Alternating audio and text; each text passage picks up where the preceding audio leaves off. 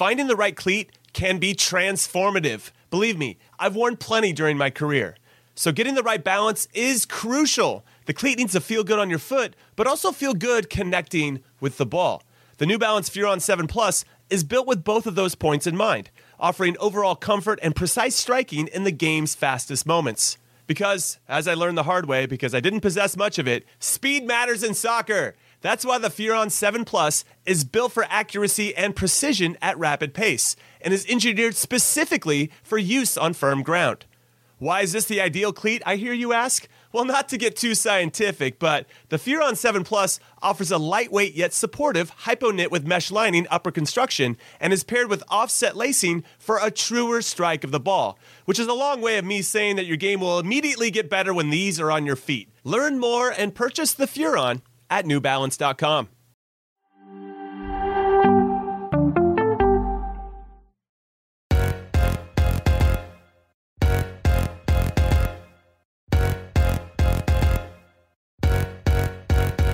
Hello and welcome to another episode of Attacking Third, a CBS Sports Soccer podcast. I'm Sandra Herrera, lead NWSL writer for CBS Sports.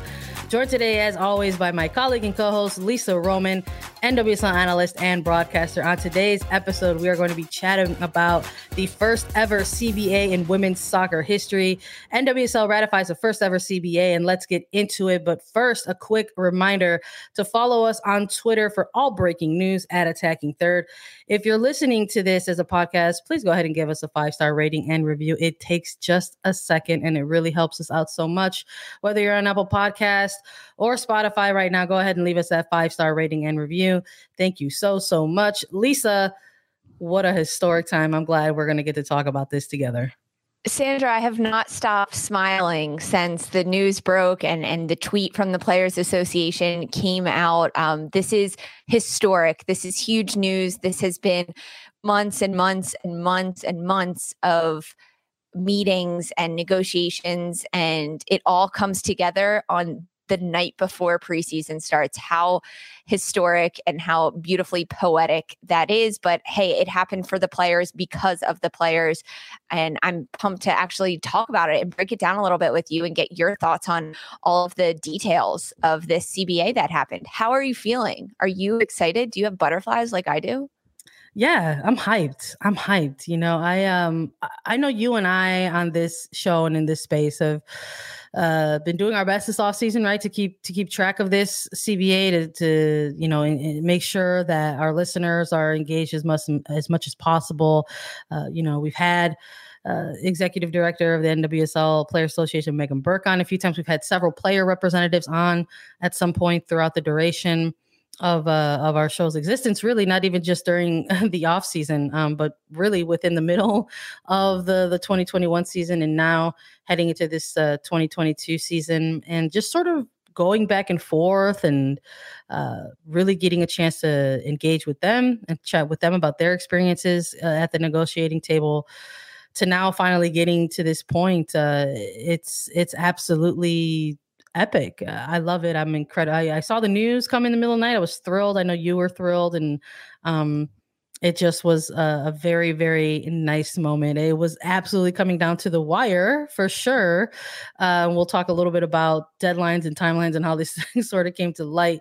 Um, but uh, I love it. Uh, you know, just the at a personal angle in it, it, it just made me feel all nice and warm and fuzzy inside. You know, my my grandfather was a union man, worked in the mills all his life. Uh, you know, my mother's uh, a preschool teacher. She's an educator, part of the teachers union here in Chicago. So uh, I was raised up in a union. I'm a I'm a union granddaughter, a union daughter, and um, I'm incredibly thrilled for these players and to sort of be able to bear witness, right, to this, this historic moment, even if we didn't necessarily have a part in it ourselves, just to be able to bear witness to that is a very, very special moment. Uh, but it's official. Players Union and the NWSL have ratified the very first collective bargaining agreement in women's soccer history. Let's chat a little bit maybe about the time it all came to light in the middle of the night. Uh, the Players Association breaking the news a little bit uh, on late evening ahead of the start of February 1, uh, 10th year for NWSL. 8:30 p.m. Eastern on January 31st. Uh, the Players uh, Association saying that they're going to go ahead and uh, report to preseason on February 1. Just a week ago, exactly seven days, the union put out a statement saying uh, that they really wanted to have a CBA in place, that there were discussions uh, about not reporting to preseason if the contract was not put in place. And then here we are, seven days later saying that uh, the that they ratified and that they still needed approval at the at the moment to go ahead and have the first ever collective bargaining agreement in NWSL history. Uh, and then a really weird hour of time, right? A little bit of like sort of felt like in limbo because there wasn't necessarily a statement from the league at this point because there was this little uh, verbiage within that that people were fixated on that it's subject to approval, right? Mm-hmm. From the NWSL board. And I think folks were still almost waiting for another shoe to drop.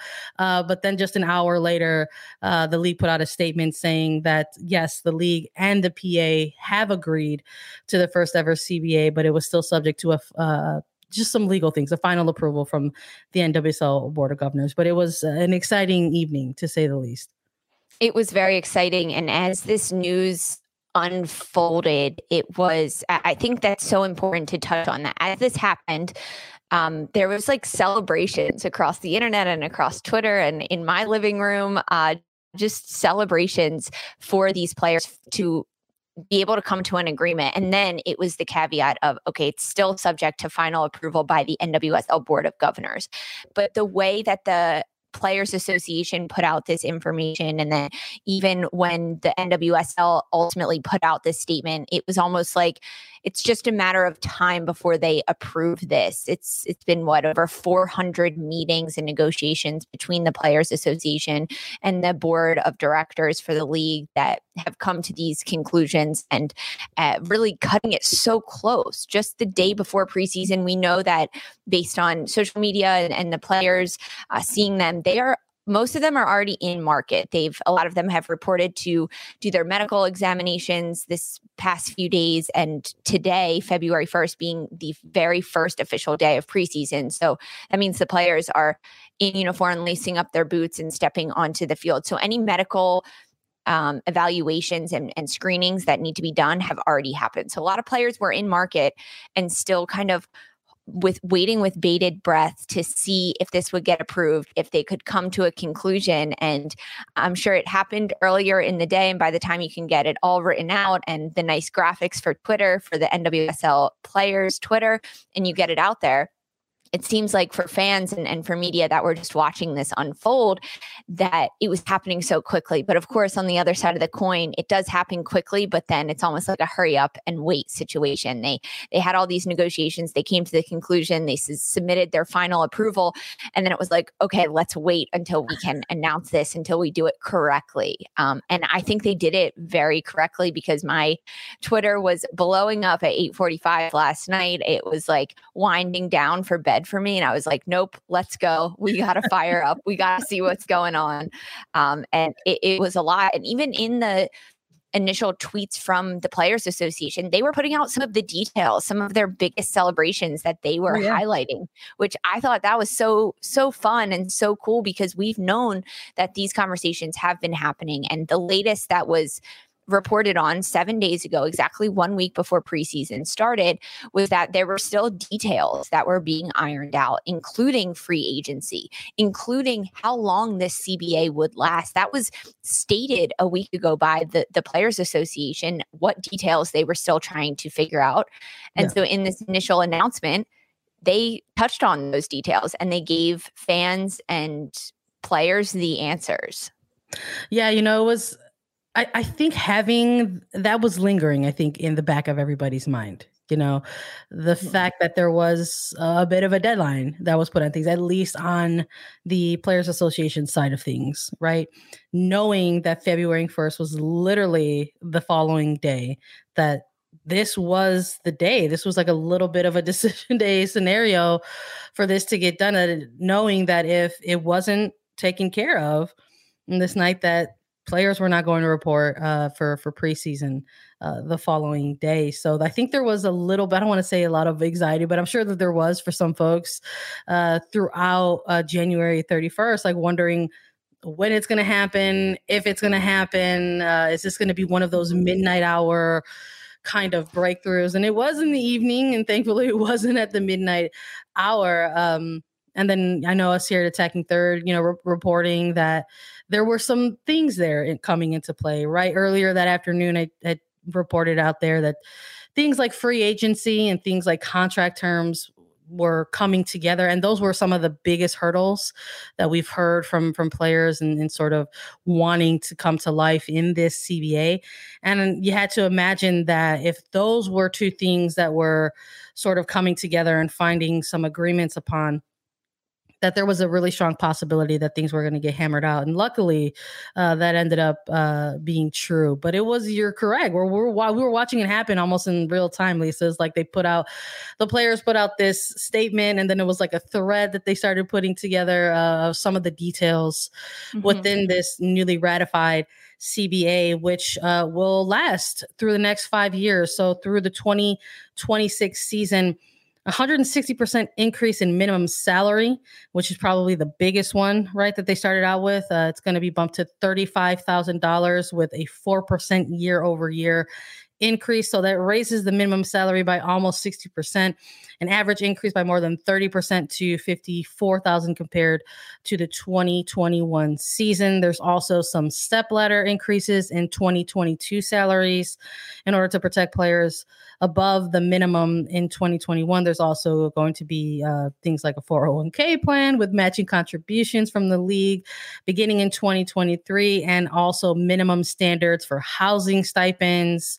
Uh, and it's it's a lot. If it seems like a lot, those are big percentages for people. It is a lot. I mean, in, in terms of the mm-hmm the NWSL release side of things, they cited exactly a lot of the primary terms that um, were agreed to. It's project, uh, projected to require additional incremental investment by NWSL owners uh, of nearly a hundred million dollars.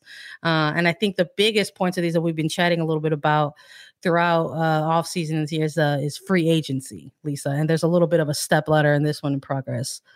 Hey, it's Lisa Carlin from Attacking Third to tell you about the all new Hyundai 2024 Santa Fe. It's equipped with everything you need to break free from the dull work week and embark on an adventurous weekend. The Hyundai Santa Fe features available all wheel drive, standard third row seating, plus available dual wireless charging pads, ensuring that you can take on any adventure. It's ski season, and with the all new Hyundai 2024 Santa Fe, I can easily load the car with all my gear plus my friends in the third row and make it right to the base of the slopes with all wheel drive. Learn more about the all new Hyundai Santa Fe at HyundaiUSA.com. Call 562 314 4603 for complete details. Old Man Winter here.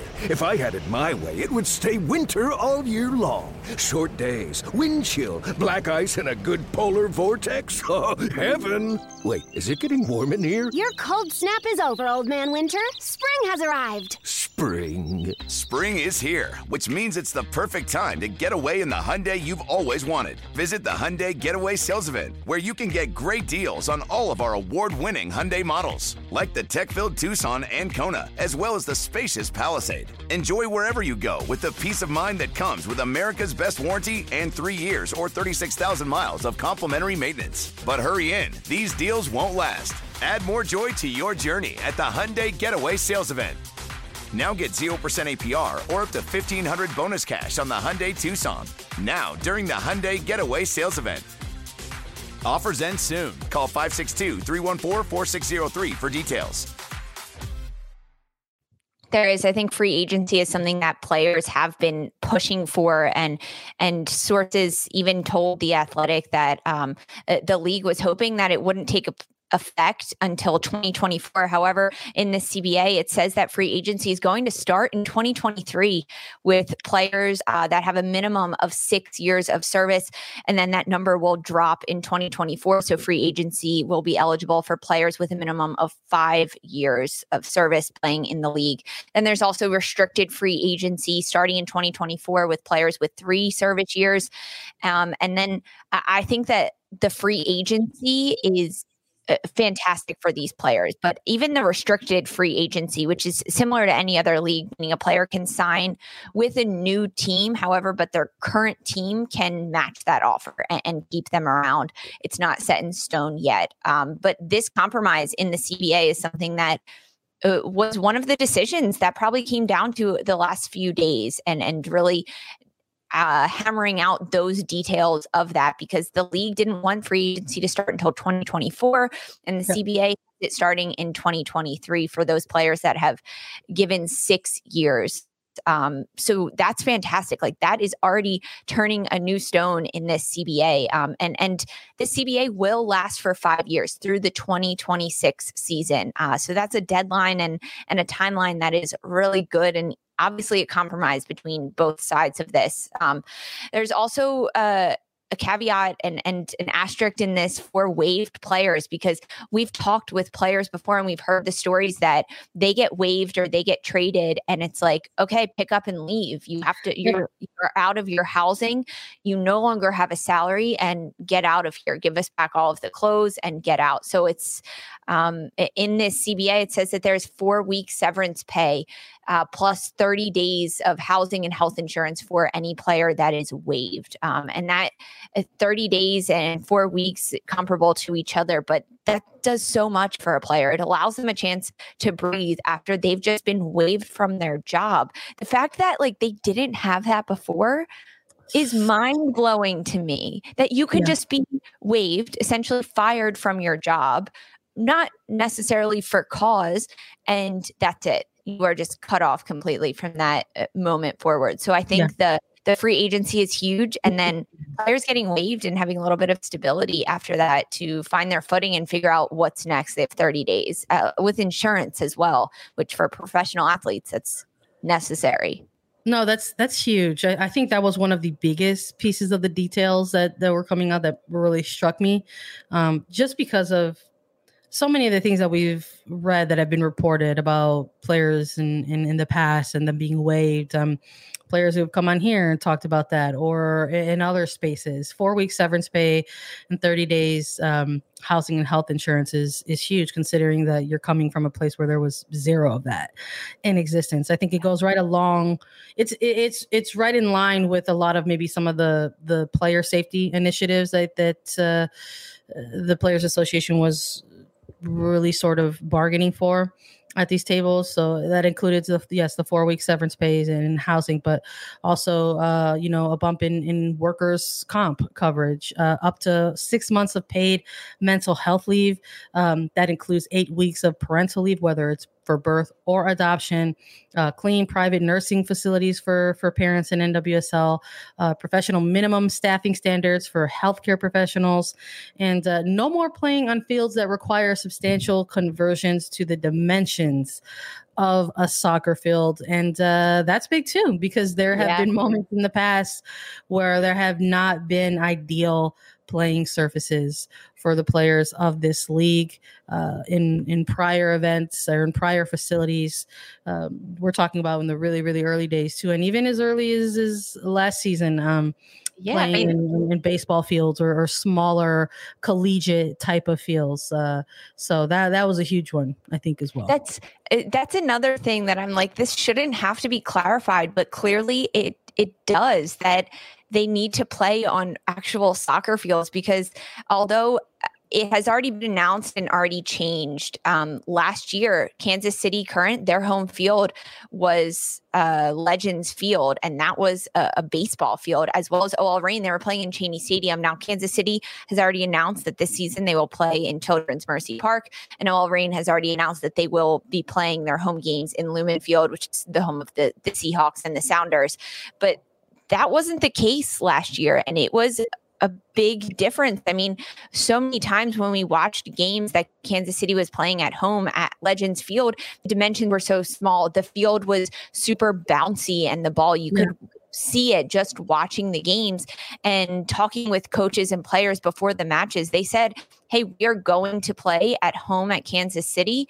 Um, for Kansas City, that's an advantage for them. And for away teams coming in, they are at a disadvantage with how narrow the field is and how bouncy it is. So that's like a baseline that I feel like should have already been established. But right, like so many of these things, player safety should have already been established. Um, but yeah. the start of the 10th season of the NWSL, it's it's in writing, right? Ink to yeah. ink to paper, and and there are signatures, and there's a CBA, thankfully. But there are so many small details of the CBA and the deals that are mind blowing, but so necessary. And it's you know, and that's part of why it's a big deal, and that's part of honestly, uh, quite frankly, why why it feels that shocking. It, it wasn't those substandards were allowed because the CBA wasn't in existence. Yeah. There wasn't anything that players or you know, fans or casual fans or folks within the space could point to and say, this is not acceptable. It, other than just doing the eye test and knowing the game of soccer and knowing that playing on a baseball field probably isn't ideal. Uh, playing, I mean, we can even continue with with using the Rays example. Using something like Memorial Field was a, a struggle uh, for mm-hmm. for them to for for opposition to to play on, and it wasn't ideal for uh, Reign players themselves. You know it was often talked about uh, as a place that was a difficult place to go in and play and win for multiple reasons, not just the dimensions, but just the overall surface. Um, you know, and that includes even the early days of Chicago Red Stars playing at Benedictine University, uh, the early days of FC Kansas City. There was just a lot that was coming into play, but nothing in existence, nothing in place, nothing in writing to say that actually this is not uh, acceptable. And that's part of the huge reason is why this is so uh, important that now there is a contract in place uh, and to ask players to to play on a playing field that has uh, you know has substantial uh, dimensions is in breach of contract. So that's uh, these are things that can be pointed to now. Um, I do appreciate that uh, even in some of the the miss the, two hour window that took place last night uh, between the players announcing this, and then the league also uh, acknowledging it. Um, was sort of their their sign off right on this this Twitter thread that they put um, to the players that came before us. We stand on your shoulders, and we hope we uh, make you proud.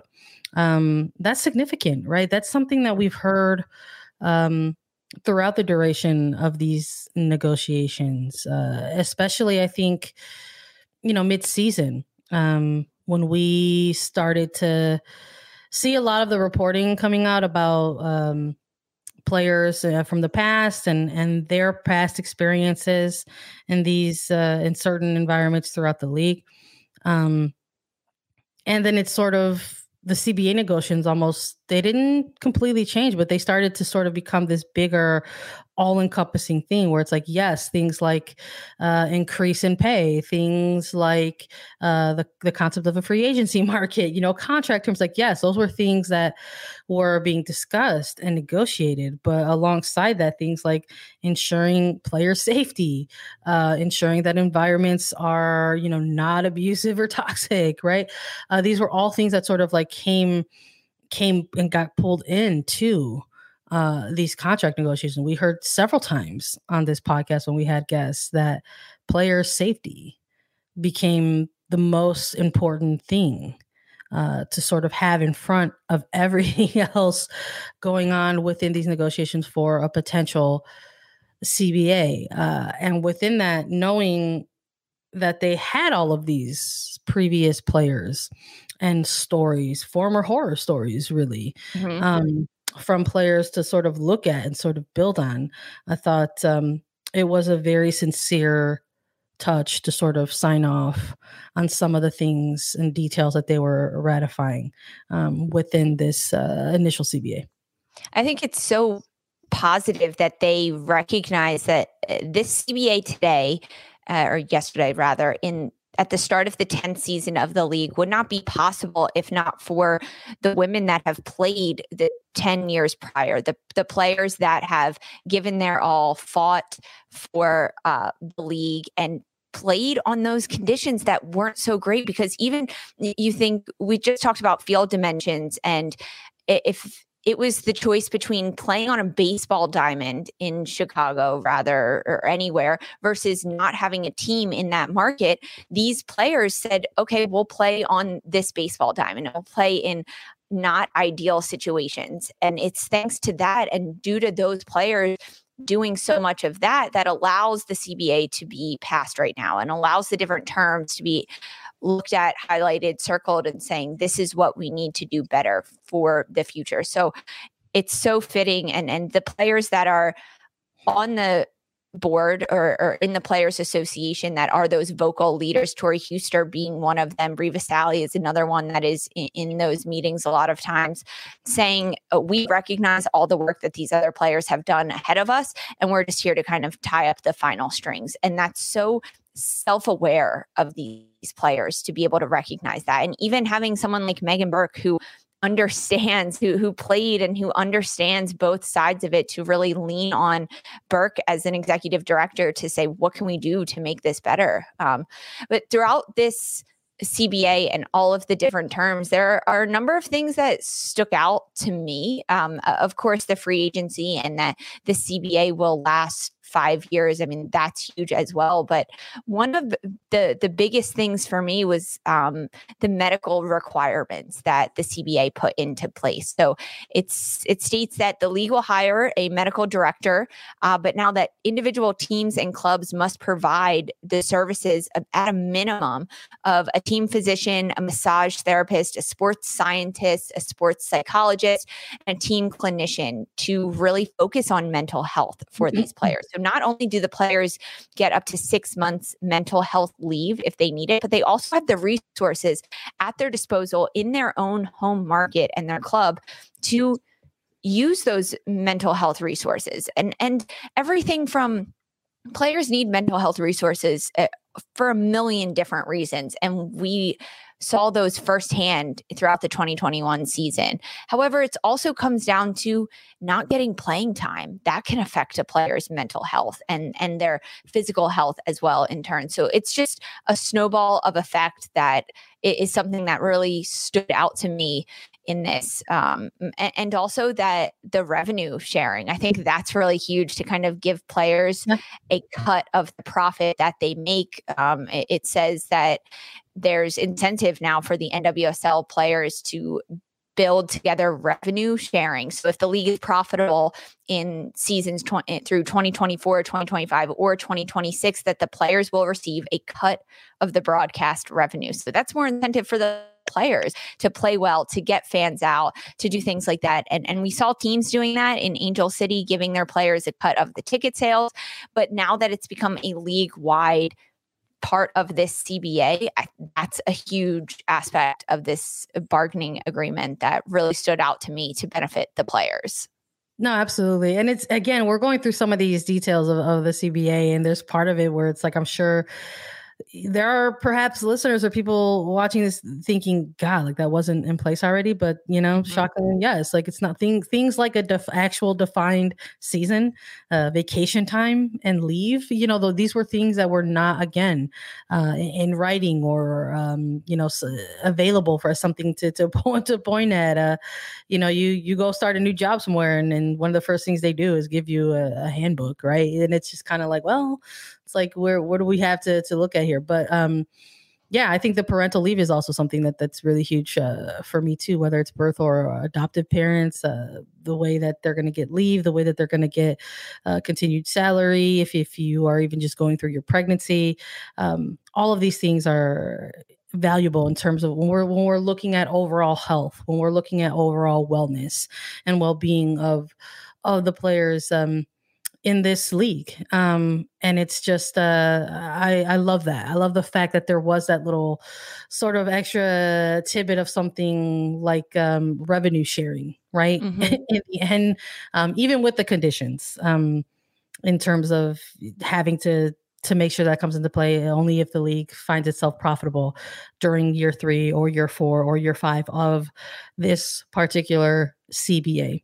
Um, so little things like that where, you know, players are sort of, you know, taking a look at at a CBA, taking a look at things in place to where they can still find these little pieces of the pie, right? Being able to, uh, you know, find a dictating point and say, like, well, you know, we're you're putting us on the broadcast. So, you know, let's talk a little bit about revenue share. Mm-hmm. You know, that's that is quite frankly smart, you know, not to to minimize that or, or have lack of a better word. It just is a smart, intelligent thing to have and include um in this first ever uh, CBA, which comes now in the 10th year for NWSLs. It's approaching a, a decade uh, in existence, which that in itself is also something that needs to be celebrated.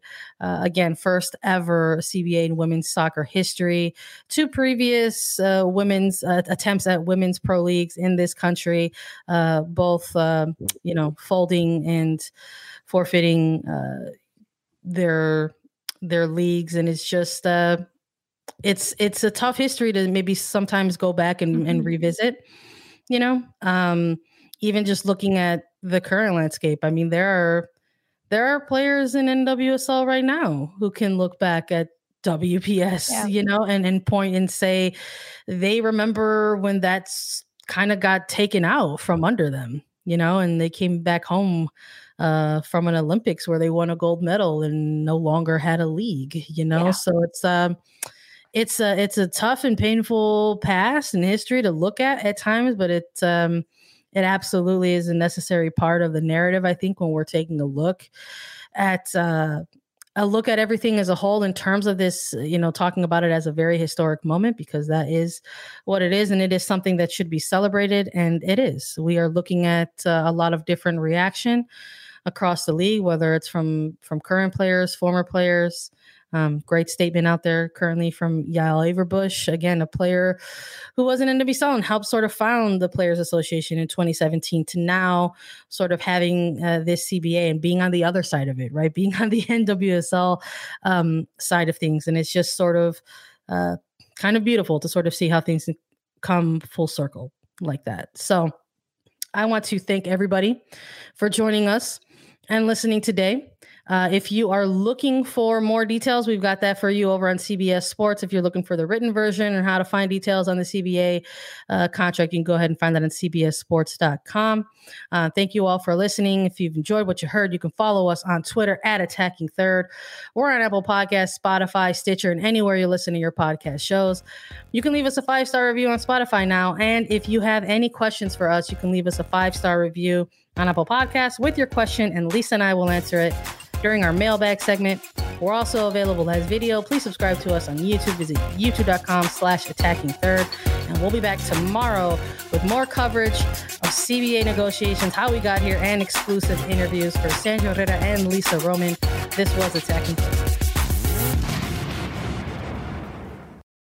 Hip hop takes the stand in the new documentary As We Speak Rap Music on Trial, now streaming exclusively on Paramount Plus. Rap lyrics are playing an increasingly prominent role in criminal cases. Every song, every lyric, every video that you've ever been involved with, they're going to use against you. Follow rap artist Kemba as he explores the weaponization of rap lyrics in the criminal justice system. This artistic expression is a confession. I'm ready. Roll the tape. Watch the eye opening new documentary As We Speak Rap Music on Trial, exclusively on Paramount Plus. Head to ParamountPlus.com to try it free. Terms apply.